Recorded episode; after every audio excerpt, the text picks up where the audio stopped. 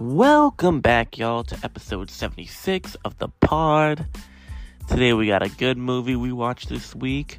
Before we get into that, your boy has bought hella comics this week. Um, normally I spend around, you know, new new Marvel comics. I spend around like 25 bucks, 24 bucks on comics every week. But this week got a little crazy that Spider-Man annual 30 or not scratch that not annual, but Spider Man, the Amazing Spider Man, issue number thirty one. It was like ten bucks. Sheesh.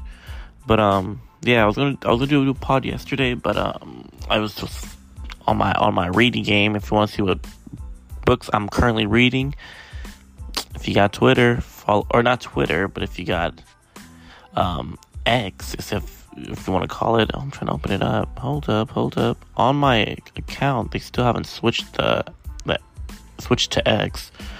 But yeah, if you want to follow my, my account, Young Yetto, Y U N G Y E T T O, you can see all the comics I'm reading. Pretty lit, pretty lit.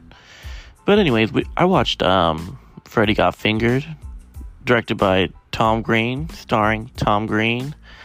Um, movie came out early 2000s, which 2001, which is a this movie is a very 2001 movie humor is problematic, acting's problematic, everything problematic. Does it make sense? It does not. But going to the bio, this time you can't change the channel. An unemployed animator moves back in with his parents and younger brother Freddy when his parents demand he leaves and he begins to spread false rumors about his father fingering his little brother. Whew. So, this movie, like I said earlier, it's it's problematic. Um, Tom Green is very um, he plays a special character, and uh, it's just so random what he does. He's he's trying to become an animator, but he's like has these random outbursts, and he does and says says crazy things. In the beginning of the movie, he when he's driving to LA, he freaking um sees a horse and he just starts, you know, trying to trying to trying to get, you know, did something with the horse, which is very prob- problematic because he's acting silly about it. And then also at the end, he grabs a freaking elephant, jang jang jang, facials his dad, crazy. Uh, in this, also in this movie, they have some crazy actors in here. They have Drew Barrymore is randomly guest appearing in it.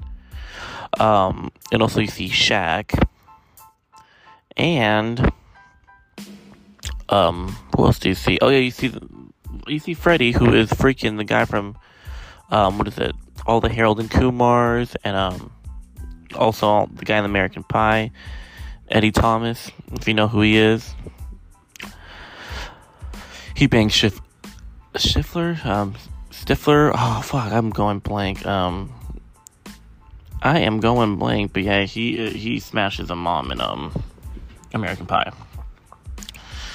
Uh, is this movie a watch or is it not a watch? Hmm. I recommend if if you just for you know just if you want to see a laugh and you want to watch a movie that doesn't make sense, watch this movie. Um, they talk about like handicapped people. They um say some low key racist things. But it was a different time. This movie's like an hour and 30 minutes. So if you like just miss this kind of movies, they don't nowadays they don't make movies like this. Um that's a good thing or is it a bad thing? Um if you can separate, you know, just comedy from life, this would be this is your type of movie. Um Rip Torn's in it. He's been in a lot of cool things. He's been a been in Daredevil. Oh, Daredevil, not Daredevil, but um, all the Men, Men in Black movies for the most part. It's just a it's just a problematic movie that I really enjoyed when I was younger, but I haven't seen it for over I don't know like ten years. And when I watched it, I was like, oh, this is so bad, but um, pretty funny. But um, let's take a timeout break and do need to grab another glass of water.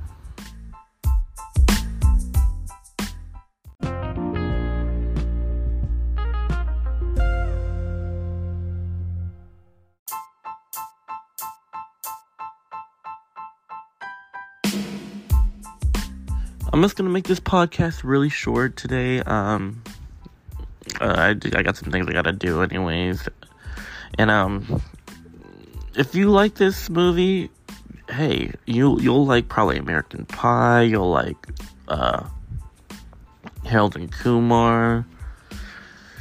Those kind of like raunchy early 2000 comedies. Um, I believe like this movie is way more funny and more funnier than um, Napoleon Dynamite. I get it kind of gives me Napoleon Dynamite vibes, but if it was um rated R. But this I think this movie came out before that.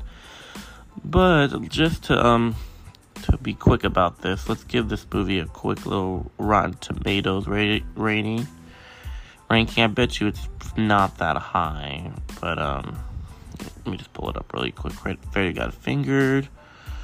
Okay, so yeah, like I knew, like I known. Critics gave it 11%, audience gave it a 56%. Jaboy on Letterboxd gave it a 4 out of 5. I like I said, this movie will just make you laugh. Um, because once he like he's just a, fa- a failure, but um he just his brain is just out there and he's doing crazy things. And once he successfully shows his animation and drawings to a uh, studio, he gets a million dollar checks and he just blows it. He bought he buys he does three things. He buys jewels, he goes on a helicopter ride, and he moves his house with his father in it all the way to Pakistan. I'm just like, whoa, that's just so weird. And then they become famous, yada yada yada, happy ending. But I'm surprised the the, the ranking on Letterboxd it got a 2.9 out of 5, which is I, I think that's a good rating for this type of movie. But um yeah, you guys, thanks for thanks for listening. And shout and then shout out to my boy TB for the for always donating monthly. And um, y'all keep safe, and hopefully, um, this next week where we do a cool a long and we'll do a little longer podcast. I think we, we y'all deserve it.